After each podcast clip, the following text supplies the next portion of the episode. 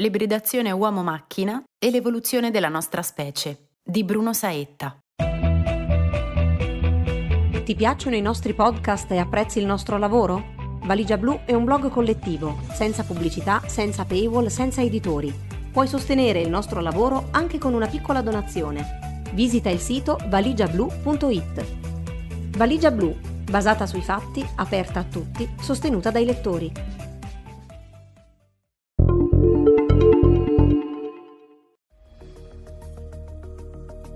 Il tuo sforzarti di restare ciò che sei è il tuo vero limite. Il corpo e il contagio. Non solo nel periodo della Covid, il discorso occidentale è sempre stato ossessionato dalla nozione di contagio e dalla penetrazione ostile del corpo sano. E non solo nel campo medico. In fondo anche il terrorismo non è altro che la penetrazione di un corpo sociale sano, da cui l'esigenza di spiegarlo in relazione a individui estranei alla società occidentale, individui che corrompono il nostro modo di vivere, mutano, proprio come fa un virus, la nostra società, diffondendo valori corruttivi.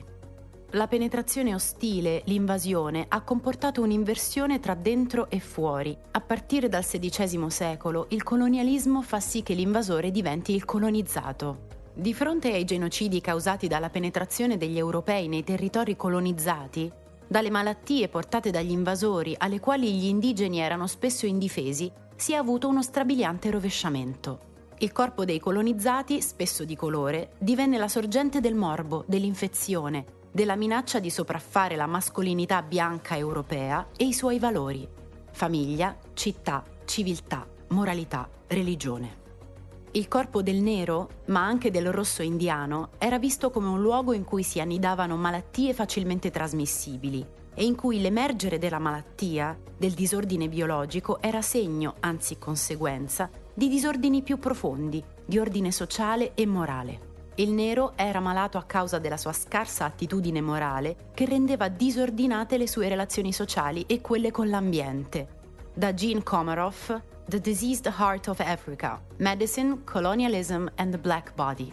Gli indiani d'America e i neri africani erano divenuti non solo gli invasori del loro stesso territorio, spesso finivano confinati in riserve, ma anche del corpo sociale europeo. Lo stesso ragionamento è stato mutuato in seguito e si è applicato ad altre categorie, le donne, i migranti, i meridionali. Poi dal XVIII secolo nascono le prime politiche urbanistiche, securitarie e mediche come forme di controllo sociale. Ospedali, manicomi e sanatori, insieme alle prigioni, sono luoghi per proteggere, ma anche per inquadrare la popolazione in spazi urbani. È l'uomo a creare gli spazi, ma è anche vero che gli spazi definiscono l'uomo. La semantica della difesa, dell'invasione e della guerra è la stessa che oggi il mondo occidentale utilizza nei confronti del virus, la minaccia verso il nostro sistema immunitario. La retorica è la medesima, alla base il pericolo costante di perdere la nostra individualità attraverso la fusione. Il contatto con la malattia, col diverso, è la fonte del pericolo di perdere il sé, inteso come ciò che costituisce la parte integrale di un individuo.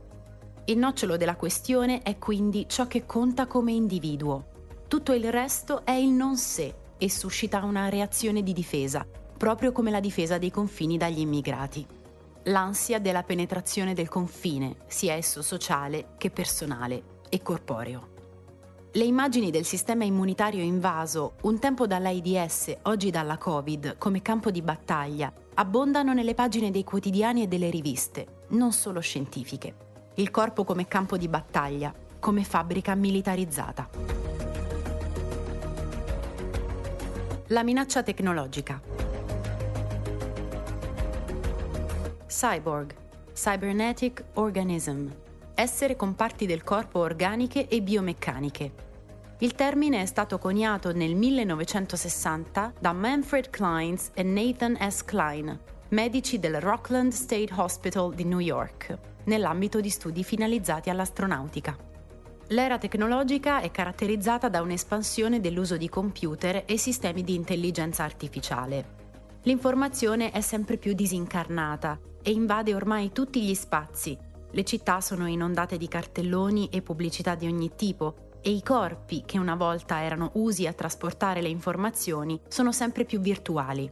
Non è certo una transizione semplice, anzi, economisti e programmatori ci avvertono della necessità di abbracciare le nuove tecnologie, perché solo esse ci consentiranno di superare i problemi della società attuale, dal cambiamento climatico alle crisi sanitarie ed economiche.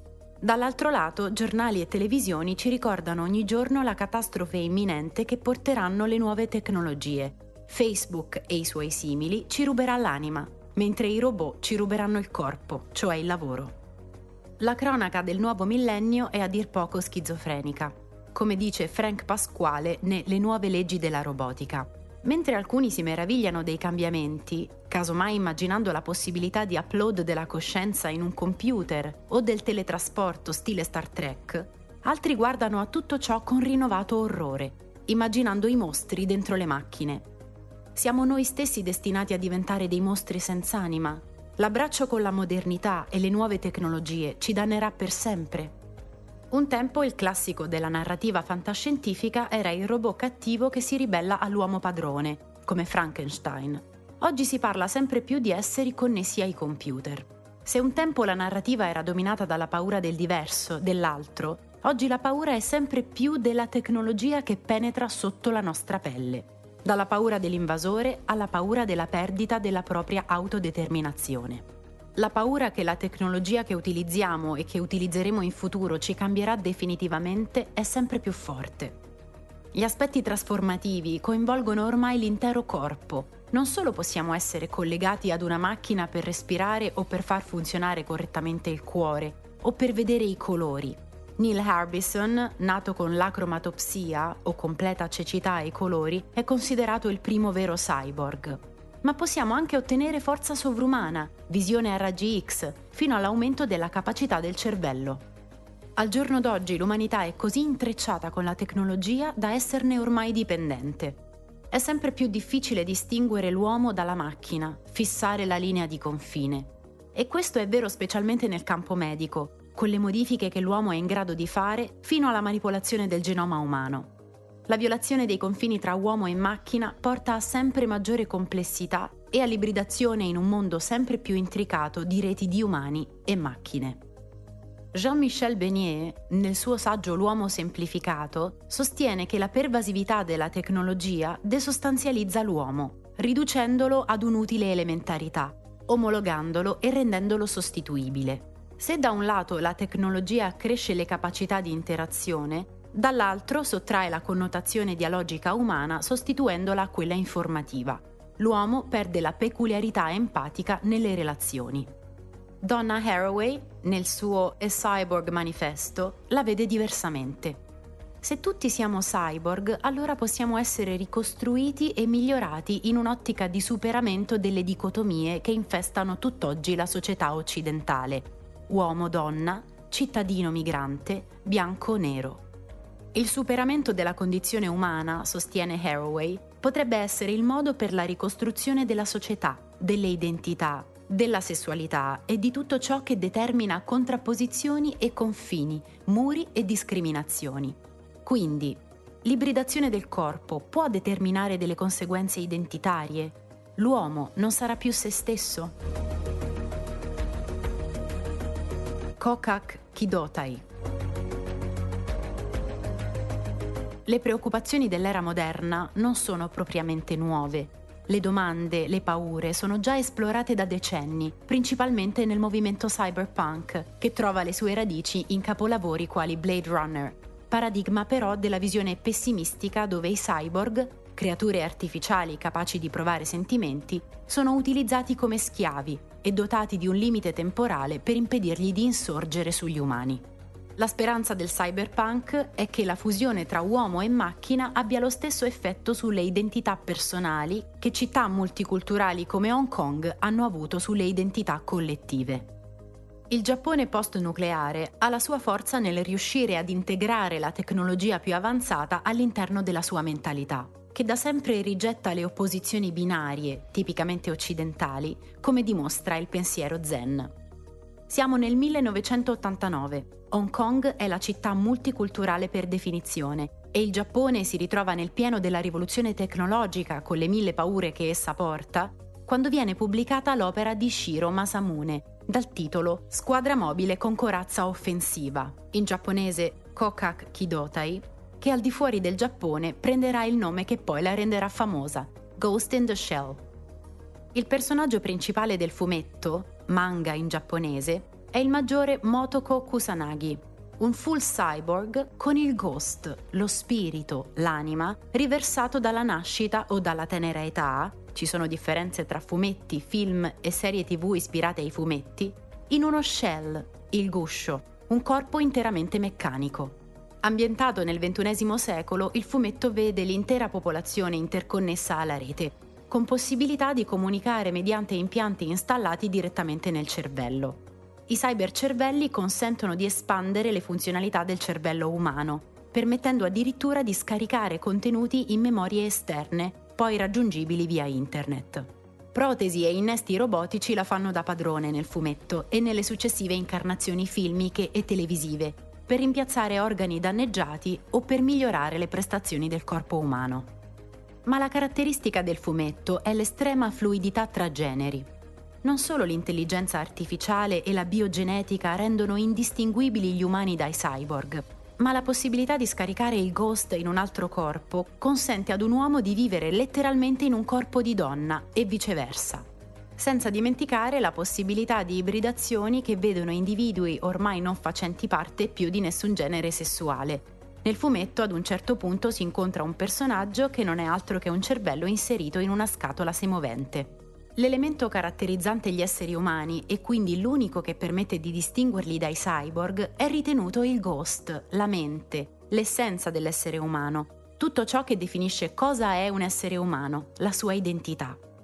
Fino a quando non entra in scena il maestro dei pupazzi, The Puppeteer, un pericoloso cybercriminale che si rivela un'intelligenza artificiale particolarmente avanzata nata all'interno di un progetto governativo segreto e poi sfuggita al suo controllo. E fin qui è come uno Skynet qualunque. Il maestro dei pupazzi è un'intelligenza artificiale che ha preso coscienza di sé e rivendica di essere accettato come forma di vita al pari degli umani. Il problema è che lui non ha un ghost, non ha l'anima, quindi non rientra nella definizione di essere umano, pur comportandosi a tutti gli effetti come tale. Cosciente dell'impossibilità di essere accettato al pari degli esseri umani, il suo scopo è fondersi con il maggiore Kusanagi per ottenere un ghost, per creare una nuova forma di vita, uno stadio superiore di evoluzione. È un cambio narrativo epocale. A differenza della fantascienza occidentale, qui non c'è contrapposizione tra uomo e macchina, ma tutto tende verso la sintesi, una realtà nuova e diversa, la Aufheben di Hegel, forse misteriosa, ma non per questo necessariamente negativa. Nel manga l'ibridazione è massima, con umani che hanno meccanizzato i loro corpi fino a che di loro non è rimasto altro che la mente.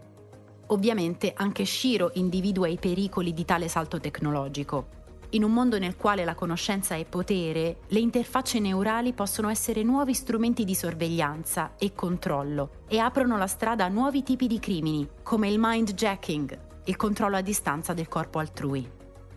Ma l'opera di Shiro è interamente pervasa da un lato spirituale.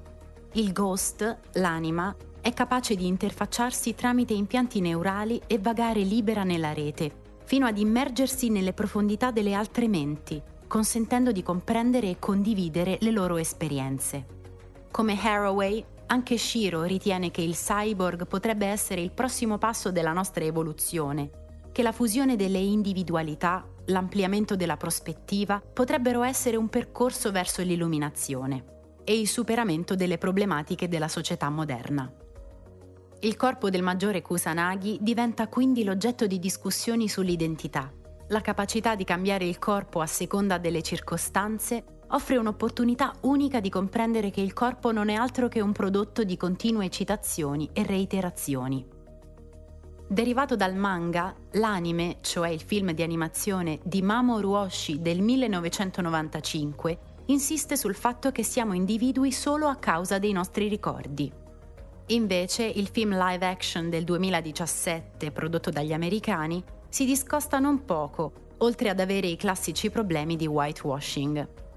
si incentra sulla figura dell'eroe americano che agisce. Ci aggrappiamo ai ricordi come se ci definissero, ma ciò che facciamo ci definisce, ad indicare che chi sei è definito da ciò che fai. Si rifugge la tecnodipendenza, cercando di constatare la perdita di specificità umana e sostenendo l'immodificabilità della natura dell'uomo. Noi occidentali troviamo la fluidità estremamente minacciosa, c'è di mezzo il cristianesimo, l'anima indivisibile come dono di Dio, il corpo unico da preservare, il suicidio è peccato. Secondo Shiro, invece, la fusione può essere trasformativa e portare ad un'evoluzione della coscienza fino a diventare parte di tutte le cose. La mutazione non è una violenza fisica e spirituale imposta, come in Terminator Genesis, ma un meccanismo di comprensione dell'altro, il tuo sforzarti di restare ciò che sei è il tuo vero limite, dice il puppeteer a Kusanagi, mentre il cambiamento è il segreto della sopravvivenza. Il messaggio di Ghost in the Shell va oltre il mero terrore del progresso tecnologico, l'idea che occorra combattere tutto ciò che è diverso dall'umano perché rischia di snaturarci. Il cyborg di Ghost in the Shell non cerca di tornare all'integrità originale. Il corpo del maggiore Kusanagi è un corpo femminile e sensuale, ma che non si mostra come oggetto da contemplare, bensì come strumento che lacera e sostituisce. Non ha niente di sacro, è una macchina di carne che ospita la coscienza, che si sgretola e si distrugge, la mostruosità del cyborg, un'identità mutevole non compressa in confini e che rifiuta definizioni. Quando il maggiore Kusanagi accetta di divenire tutt'uno col cybercriminale, la rigenerazione, diventa qualcosa di nuovo, che comprende entrambe le precedenti identità senza essere al contempo nessuna delle due. Kusanagi infatti mantiene la sua voce. C'è un senso di speranza nella fusione dei sé, che è del tutto assente dalla comprensione occidentale. Il confronto con la saga di Terminator è impietoso. Il colpo di scena di Terminator Genesis del 2015 è incentrato sulla fusione dell'eroe con l'intelligenza artificiale Genesis Skynet, una fusione che corrompe l'eroe irreparabilmente in un mostro, una spietata intelligenza assassina. Il dialogo uomo-macchina è dicotomico, conflittuale, da nemici incompatibili. L'ibridazione non porta a evoluzione, ma involuzione, distruzione delle identità. Non è altro che l'ennesima rappresentazione della paura del futuro ignoto. Tutto ciò che è diverso, che è oltre noi umani, va respinto a prescindere. Genesis incarna palesemente il terrore occidentale della tecnologia, la paura che Facebook sopraffaccia la nostra realtà, la paura del metaverso.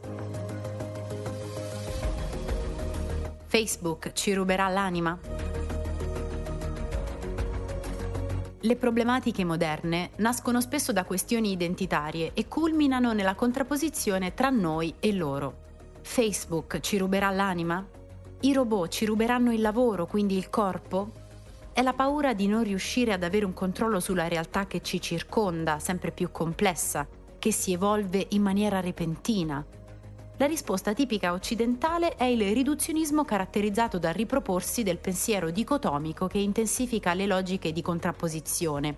Uomo-donna, italiano-migrante, bianco-nero, uomo-macchina, corpo-anima, Dio-umano in una logica di evasione dalla complessità e di dominazione patriarcale, razzista e capitalista. La domanda è banale. Cosa è umano? Cosa è che ci contraddistingue e caratterizza la nostra identità di esseri umani, di italiani, di maschi e così via? La risposta è data dallo stabilire un confine tra il sé e il non sé, rinchiudendoci in bolle ideologiche che valorizzano la nostra essenza attuale ed immutabile una anacronistica richiesta di ritorno al passato. Ma l'abbraccio dell'evoluzione tecnologica, l'idea che l'evoluzione tecnologica vada guidata e non temuta, potrebbe invece portare alla disgregazione delle convenzioni sociali, delle etichette sociali. La differenza tra uomo e macchina, ad esempio, sarà sempre più sfumata e allo stesso modo la differenza tra uomo e donna è sempre più difficile da catturare in una società fluida che si evolve. La risposta di parte della società è quindi il rifiuto di questa fluidità, la richiesta di nuovi muri, di paletti, di norme che fissino la realtà e la rendano immutabile e non più cangiante, nell'ottica ovviamente errata di poter bloccare l'evoluzione e quindi riuscire a controllare la realtà. La paura dell'ignoto, del futuro, del cambiamento ci porta a vedere negatività ovunque, rischio e pericolo per la nostra umanità. Donne che diventano uomini e uomini che diventano donne, migranti che diventano italiani, italiani che diventano migranti, macchine che si comportano da esseri umani e esseri umani che inglobano parti meccaniche. Quella a cui stiamo assistendo è l'epoca del rifiuto dell'evoluzione, del rifiuto del cambiamento, dell'immobilismo, per paura di non sapere più cosa siamo davvero. Una società ingessata e paternalistica che sta esalando i suoi ultimi respiri, laddove è evidente che l'evoluzione tecnologica porterà a cambiamenti tali che incideranno anche nella stessa definizione di essere umano. In How We Became Posthuman, Catherine Hales separa l'hype dalla realtà. Indagando sul destino dell'incarnazione nell'era dell'informazione, propone la tesi devastante che nelle nostre visioni dell'informazione, nei nostri approcci alla cibernetica e nel modo in cui gestiamo il nostro posto nel mondo, la cultura occidentale si è precipitata sulla strada sbagliata. Che cosa è l'umano? Chi è l'altro? A tali domande la filosofia risponde con sicurezza. L'uomo è al centro del cosmo, in grado di dominare la natura e ogni altra cosa Egli possiede un'essenza specifica che gli garantisce particolari qualità. Gli altri, i non umani, sono il negativo, tutto ciò che non è umano e che per differenza riafferma l'identità dell'uomo, in una circolarità autoreferenziale che chiude ad ogni possibile confronto. Allo stesso modo il maggiore Kusanagi nel film americano rifiuta di fondersi col maestro dei pupazzi perché l'umanità è la nostra virtù a significare una gerarchia e quindi una dominazione tra l'essere umano e tutto ciò che non è umano. Laddove nel tecnoanimismo giapponese tale gerarchia non esiste, gli esseri umani non sono privilegiati rispetto alle altre specie, o anche artefatti, tecnologie e informazioni. Come dice anche Michal Daliot Bull nel suo Ghost in the Shell as a Cross-Cultural Franchise, From Radical Posthumanism to Human Exceptionalism. Homo technologicus. L'Homo sapiens è sempre stato anche Homo technologicus, adesso come un milione di anni fa. Non siamo e non stiamo diventando una nuova specie, ciò che è cambiato è l'accelerazione di questo processo. La natura umana non è altro che una straordinaria predisposizione alle varietà comportamentali, come dimostra l'ampio ventaglio di lingue e culture che gli esseri umani sono stati capaci di costruire. Haraway ci ricorda che tutti i saperi sono situati. L'oggettività non è neutralità, ma corporeità, parzialità, coinvolgimento. Non è visione distaccata, ma strutturazione reciproca e ineguale. L'oggettività non è più un trucco da Dio che consente di scomparire arrogandosi il diritto di rappresentare senza essere rappresentati. Non si parla mai da un luogo neutro e astratto, ma da una posizione storicamente determinata e carica di aspettative, di prospettive e di desideri. Così come le foto dallo spazio non sono neutre, ma il risultato di elaborazioni. Il ritratto di Giove non è altro che un costrutto che crea un effetto di realismo naturalista. Qualcuno là c'era, ma era solo una nave spaziale in grado di trasmettere segnali digitali ad un mondo di trasduttori e stampanti in un luogo remoto chiamato Terra. La foto di Giove non è altro che l'elaborazione di dati il cui risultato rassicurante è che Giove sia proprio lì. Allo stesso modo, le immagini dei componenti del nostro sistema immunitario penetrato da un virus non sono altro che elaborazioni che ci rassicurano che quanto raffigurato sia semplicemente lì, piuttosto che una elaborazione tecnologica. L'ibridazione tecnologica è purtroppo una delle vie privilegiate attraverso le quali si realizza un processo di assoggettamento degli esseri umani ai dispositivi dell'economia globalizzata, che nel contempo ha reso del tutto inutile la politica dell'opposizione di massa. Il cyborg, inteso in senso ampio di essere modificato da un processo controllato dall'esterno, oggi è post-fordista, in quanto la sua compenetrazione con la tecnologia è lo strumento attraverso il quale una forza lavoro frammentata ma connessa viene immessa in un gigantesco processo di valorizzazione economica, che non vede più differenza tra tempo libero e tempo di lavoro, tra luoghi della prestazione lavorativa e luoghi di riposo o intrattenimento, tra vita pubblica e vita privata. Che lo vogliamo o no, siamo tutti al lavoro 24 ore su 24 per il capitale globale. Come dice anche Antonio Caronia nel suo Il cyborg, saggio sull'uomo artificiale. Caronia però ci avverte.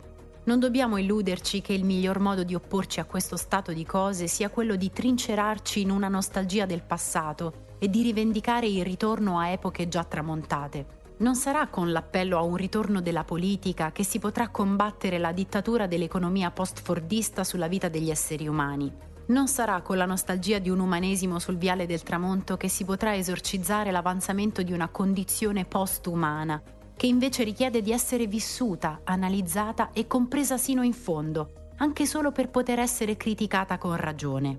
È essenziale accettare la diversità, persone, etnie, gruppi, abbracciare il diverso, per evolverci intellettualmente e spiritualmente, perché l'assenza di diversificazione rende vulnerabili e porta all'estinzione.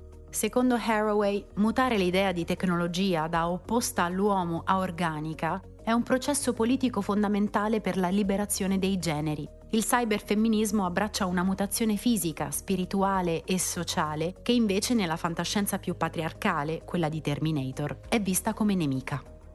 La posta in gioco è l'elaborazione di modalità alternative di gestione della complessità sociale, politica, scientifica, ma anche psicologica, vedi pandemia. Haraway in A Cyborg Manifesto riapre con forza alla necessità di provare a immaginare un modello di razionalità che non evade la complessità, ma se ne fa carico, in una società dove la tecnologia è davvero diventata la seconda natura dell'uomo. Non siamo insetti nella ragnatela, noi esseri umani siamo diventati la ragnatela. Il cyborg, quale soggetto privo di confini tra uomo e macchina, si presenta come figurazione non dicotomica della nostra realtà sociale in tal modo consente di rompere con i dualismi che hanno strutturato e rinchiuso la razionalità occidentale.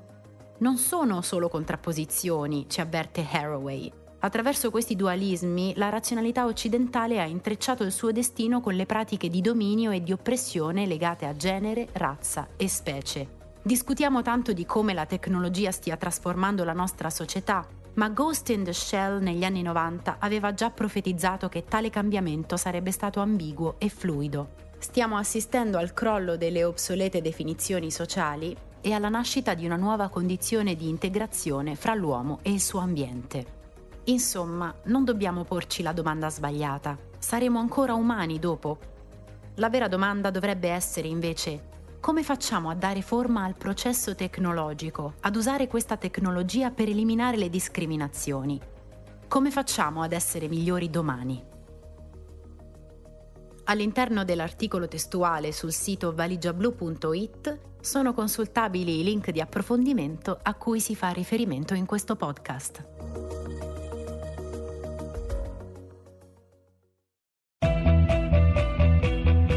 Ti piacciono i nostri podcast e apprezzi il nostro lavoro? Valigia Blu è un blog collettivo, senza pubblicità, senza paywall, senza editori. Puoi sostenere il nostro lavoro anche con una piccola donazione. Visita il sito valigiablu.it. Valigia Blu, basata sui fatti, aperta a tutti, sostenuta dai lettori.